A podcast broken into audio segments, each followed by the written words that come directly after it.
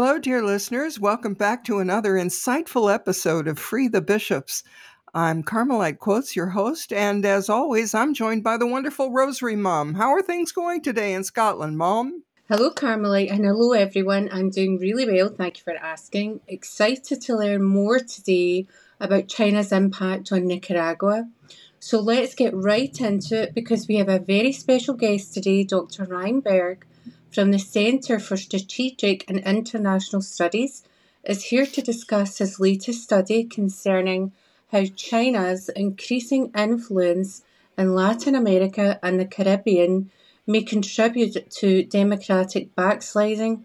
Now, his work explores the economic, diplomatic, and security engagement strategies employed by China and their impact on the region. The study also introduces the theory of anti democratic diffusion, illustrating how China's engagement influences the decline of democratic values. Indeed, Rosary Mum. You know, Ryan joined us last October when we were hosting Sunday night spaces on X. He is the director of the Americas program and the head of the Future of Venezuela initiative at CSIS. And that's an American think tank based in Washington, D.C., which conducts policy studies and strategic analyses of political, economic, and security issues throughout the world. And Dr. Berg also has appeared as an expert witness and provided testimony to the U.S. Senate Foreign Relations Committee concerning religious persecution in Nicaragua. And listeners, I can tell you that Ryan's principal interests are in U.S. Latin America relations security, geopolitics, and authoritarian regimes, as well as the region's governance and security challenges. His academic background features degrees from Georgetown University and Oxford University here in the UK. When he joined us last fall, we did ask him to bring his Oxford level knowledge to our conversation Yes, and since he's speaking to us from Switzerland today, he probably doesn't even have that academic gown with him in his suitcase. So, Ryan, it's great to be with you again. Thanks for having me back. It's a pleasure to be here and uh, in a new and improved way. Congratulations. Ryan, there are a few key points in our mind for today's conversation. So let's begin with this one. In what ways have Chinese economic, diplomatic, security, and political activities contributed to the democratic backsliding in Nicaragua. So, the report that you reference is uh, our latest long form report, which basically looks at all the forms of engagement that China has with, with the region. And in particular, it asks the question whether there might be a causal connection between those different types of engagements economic, security, diplomatic, um, and so on, and some of the extreme democratic backsliding we've seen in the last uh, two decades. What makes Nicaragua so interesting is that it's actually uh, it's not necessarily connected to its engagement with China. China comes in after Nicaragua goes through some democratic backsliding and becomes more and more of a consolidated authoritarian regime. There are two mechanisms that we propose in the report. The first is uh, propagation, and the other is protection. Propagation is when there's actually a causal link between all these forms of engagement and democratic backsliding in a given country. In Nicaragua's case, we actually propose that it's a perfect example of protection. Much of the Nicaraguan backsliding had to do with Daniel Ortega himself. It happened during a period of time where Nicaragua had formal diplomatic relations with Taiwan, not with the PRC. But as soon as Ortega got to the point of having a consolidated dictatorship or a fully authoritarian regime, he sought protection from the People's Republic of China. He very quickly changed diplomatic relations from Taiwan to, to the PRC after his fraudulent election in 2021. And it's been further and further down the rabbit hole since. And so we, we propose that Nicaragua is actually an excellent example of that second mechanism in the report, which is protection. The PRC comes in and provides some of its authoritarian tools to already consolidated dictatorships or regimes that are teetering on the edge of, of on the autocratic precipice and uh, allows them to continue in power, protecting them from any kind of domestic movement toward democracy. And, and I think in this podcast, we'll get into some of the ways in which China has helped to shore up Ortega's government. as I hear you describe that, I'm thinking of mafia protection. Is this uh, similar to that, where China is expecting to get something out of the deal too?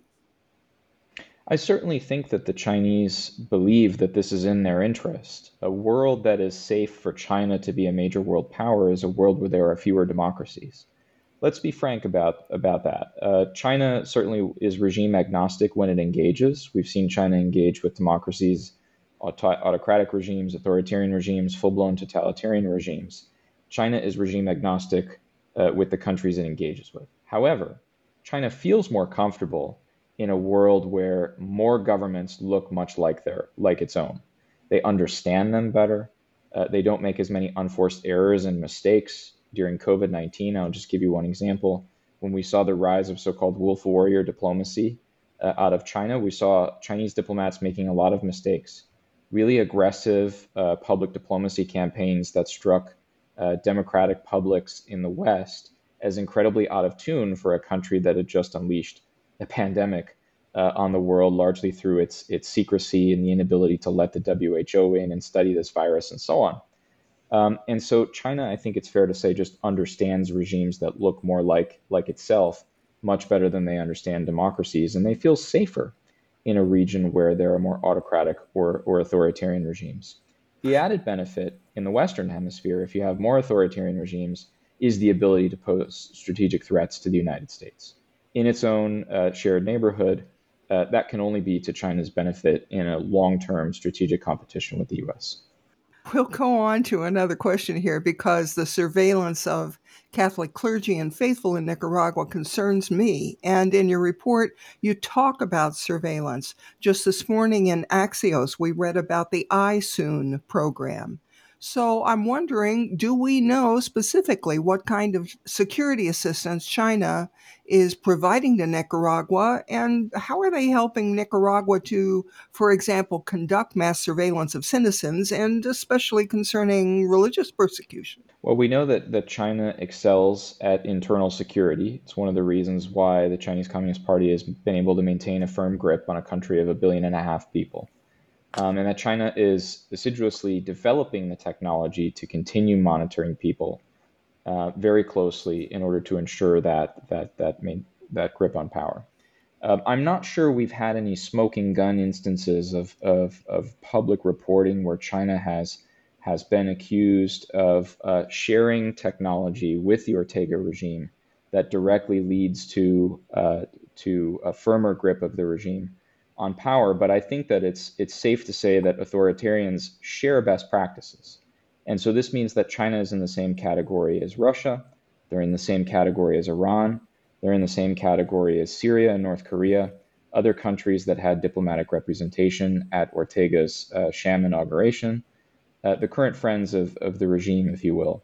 Uh, all of these countries are sharing uh, technologies and strategies for surveillance uh, on, a, on a population, as well as domestic laws, ways to change domestic laws that uh, eviscerate civil society, that uh, use cyber uh, in order to chill free speech, um, that create sort of uh, cyber aggressions or fake, so called fake news laws uh, that can keep people from speaking anonymously. On the on the internet. We've seen it in the case of Nicaragua. We've seen it in the case of other other governments. And in the case of Nicaragua, we actually have a couple instances where the government borrowed wholesale uh, pieces of legislation that had been passed in Russia, transplanted them into the Nicaraguan context, and passed them through the National Assembly. Um, I don't think it should be surprising to, to, to folks if we see the same thing happening as the China Nicaragua relationship continues to develop. Dr. Berg, in your study, you talked about China providing diplomatic cover to Latin America and Caribbean governments. Can you please explain how China is providing economic and diplomatic cover to the Ortega Murillo regime? It's been undergoing democratic backsliding for years, probably even before China emerged as an active partner with the regime.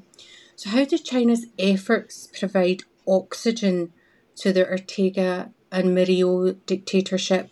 I think most importantly, you need to look at the free trade agreement that the, the Nicaraguan government has just signed and, and implemented with uh, with the with the People's Republic of China. Previously, when Nicaragua was experiencing democratic backsliding, uh, the U.S. was was pushing back at times, at times not. But Nicaragua's trading relationship with the United States was never in jeopardy until a post 2018 scenario when some in the United States and the policymaking community started to talk about CAFTA DR, the free trade agreement between the US and Central America, as a potential tool of economic leverage against the, the regime in Managua to bring greater pressure to bear on them. As soon as that conversation started happening, Nicaragua started seeking other final uh, export destinations for its goods and services. And China came in in this uh, in this way of, of offering protection to the regime by offering that alternative destination. Now, there are still challenges there that need to be understood and, and need to be understood well because they will temper expectations of what can be accomplished in this bilateral relationship. Remember that 60% of Nicaragua's exports still go to the United States, or just shy of 60%, 59 point something. It's the least diversified economy in Central America in terms of its export destination, which means it's the most vulnerable to US pressure should the US decide to use forms of economic leverage against the regime.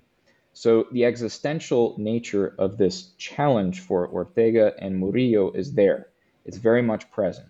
If you think about the other partners that I mentioned in my previous answer Syria, North Korea, Iran, Russia none of these are particularly dynamic economies that would offer Ortega a, a real pathway, a real export destination to absorb a lot of the things that are otherwise going to the United States. China is really his only option for a lot of the, the goods that Nicaragua has to export.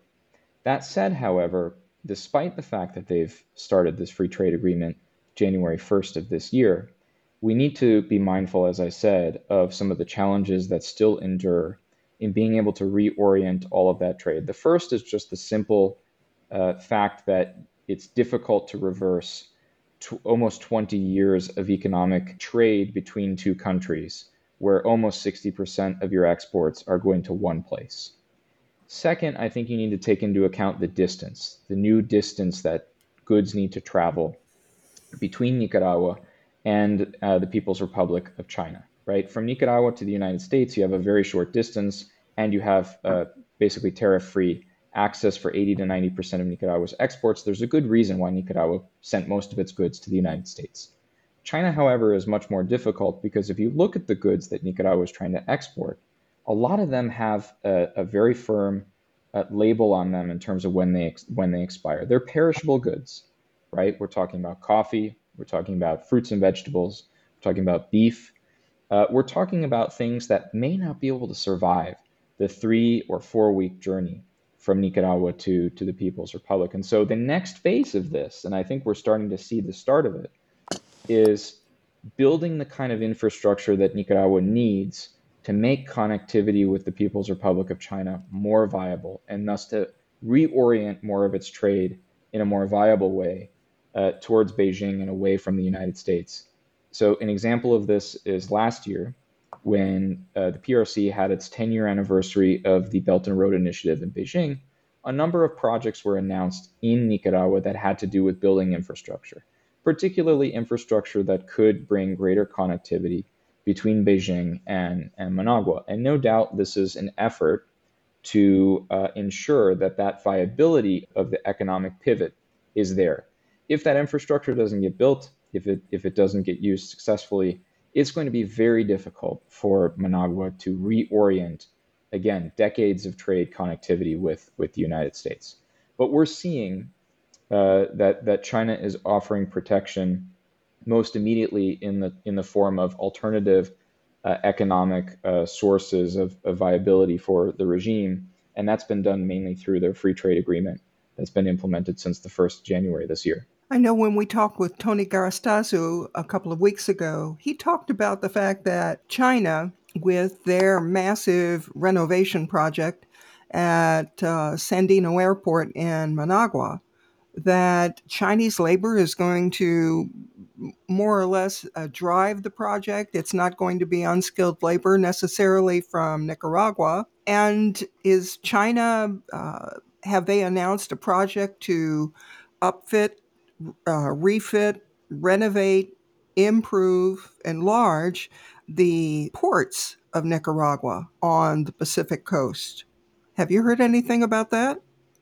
So there were announcements of ports, uh, port upgrades, uh, but but everything is quite opaque and quite vague uh, with with BRI as well as with Chinese policy generally. What we've seen with BRI over the last decade has been a lot of promises and not a lot of fulfillment of those of those promises, a lot of unmet expectations. So with BRI, I think we've learned to wait and see. Um, there is certainly a nascent interest in being able to upgrade some of those Pacific ports to make the connectivity there better. Even if there is an upgrade to the airport in Managua, I highly doubt that that is going to be the solution for greater connectivity between uh, between Managua and and Beijing. You you really need to have ports that can serve as the points of connectivity. You cannot f- possibly fly back and forth in an economic way uh, all of the goods that need to that, that need to be traded or, or that Ortega would like to pivot away from the U.S. market. And right now, the challenge is you need to have a port that not only functions well, but is somehow more attractive to a shipping company than what exists for most of or most of uh, Nicaragua's exports, which still go to the United States. So you have you have uh, Caribbean ports that are are able to operate. You have overland routes, and you just have a much shorter distance. So this is a this is a pretty big hill that the Chinese have to climb with some of these infrastructure projects uh, to your point, Carmelite, Chinese labor coming in to, to build these projects is not uh, somehow different than any other BRI projects we've seen in other parts of the world. That's pretty standard course for China and how it engages with, with its BRI. It often brings uh, Chinese labor, which a lot of times brings friction with local labor forces. And we've seen already reports of the Ortega government ready to take out quite a bit of debt to finance some of these projects, such as uh, airport and port upgrades. So that's another thing to, to keep in mind as well the amount of money that the regime may well take out in order to finance some of this, because what we've learned over the last 10 years is that the BRI is not free. And eventually the piper comes to get paid. Understood. Um, just a trivia question. What Pacific ports would be upgraded to become more attractive to commercial shipping? Well, the one that's been most talked about is not actually a, a Pacific port. The one that's been talked most about is, is Bluefields. And obviously, CABEI has been uh, providing some kind of financing uh, for, for that already. And uh, I'm uncertain which of the Pacific ports would be top on the on the Chinese list for upgrades through the BRI mechanism. Um, I'm not sure if I've seen anything for. I'm not sure if I've seen any any uh, documents in which they're specifying um, in interest in a particular Pacific port. Again, um, this these are early days in in the relationship. The free trade agreement only went into effect uh, about two months ago. So I think it's something to, to keep our eye on, um, assuming I didn't miss a, a major announcement. I understand. You know, when you were with us in October, you were talking about strategy, U.S. strategy, that there is no consistent overarching strategy for the USA. So uh, let's talk about grand strategy again, which is something that appears in your report. What specific risks does China's engagement pose to the restoration of democracy in Nicaragua because it was what 40 years ago that Doña Violeta was installed as president, democratically elected as president in Nicaragua. You know, how can the United States pursue a democracy first grand strategy in response to what's going on and, and the risks that China poses? Sure. Well, the the the paper basically says that the the Chinese risk that is posed to the quality of democracy in the region is a reason to uh, put together and develop a strategy and implement a, a, strategy. With respect to Nicaragua, I remain convinced that there is no strategy.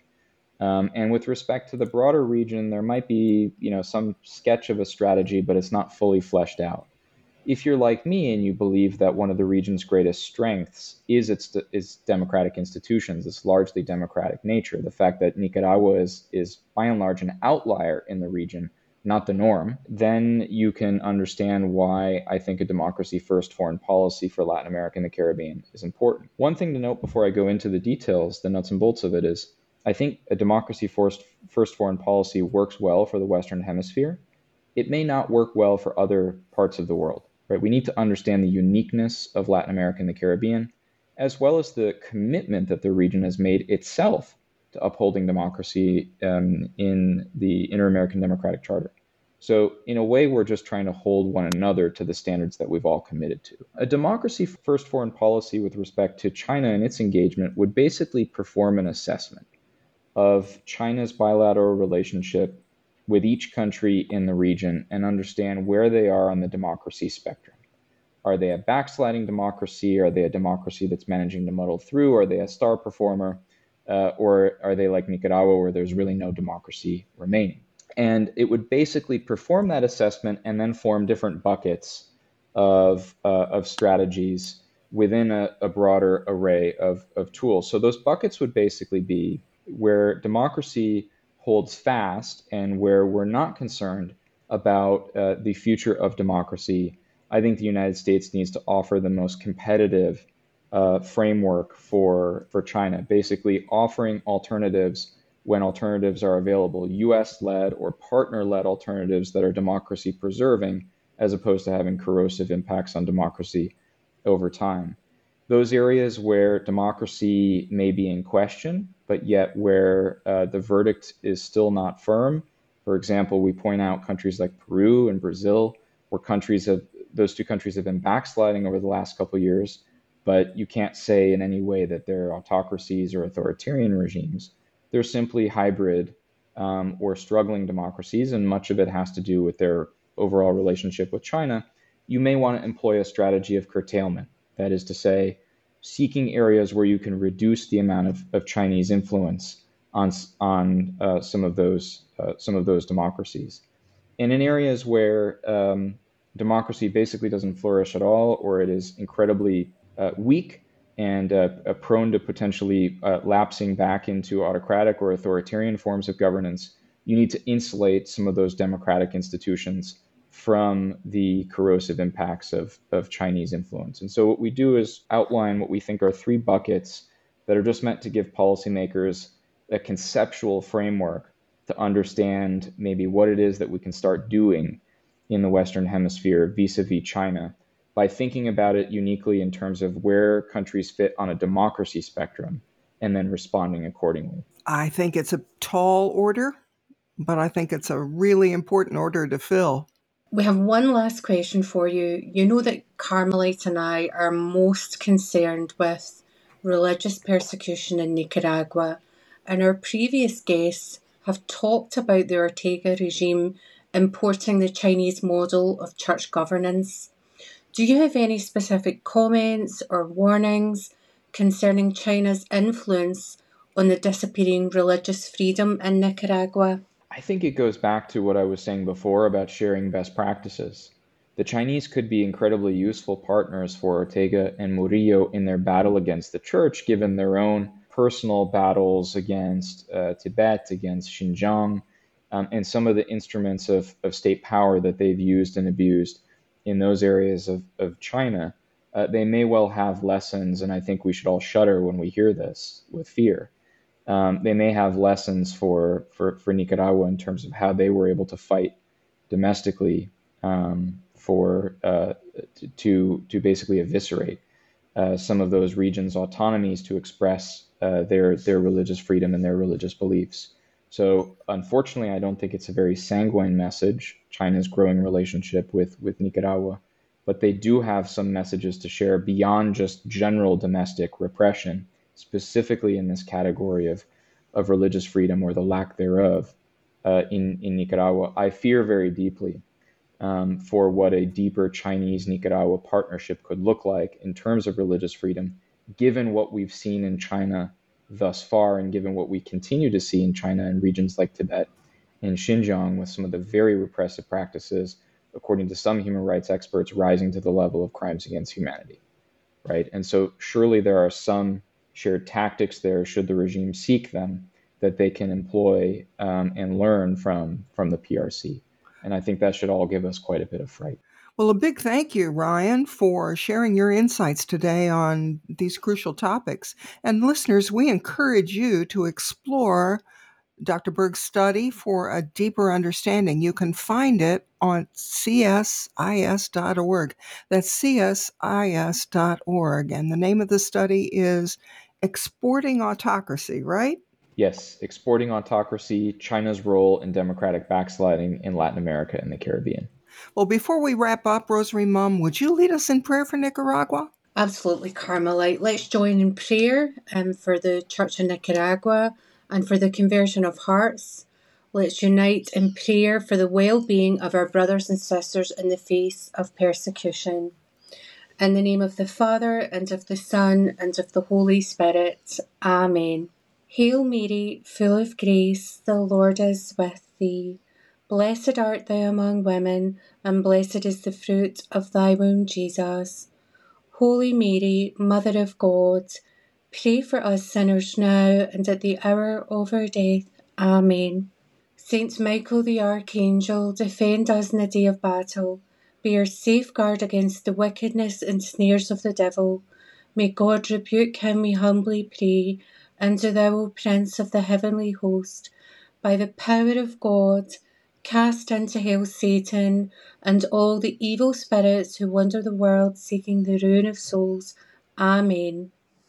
Thank you. Thank you, Rosary Mum. And thank you, listeners, for joining us today for this episode. And eh, don't forget to share this episode with your friends, your followers on social media, your pastors, your parishes, and subscribe to Free the Bishops for more engaging discussions. You'll get notifications as to our new episodes because we publish our episodes every Monday, Wednesday, and Friday, and they're available on Spotify or wherever you listen.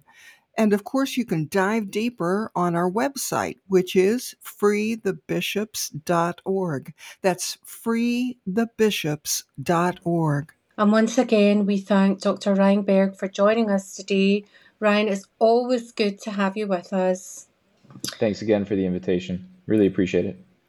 So until next time, please keep praying and advocating for freedom and an end to religious persecution in Nicaragua Thank you for listening. God bless everyone. God bless.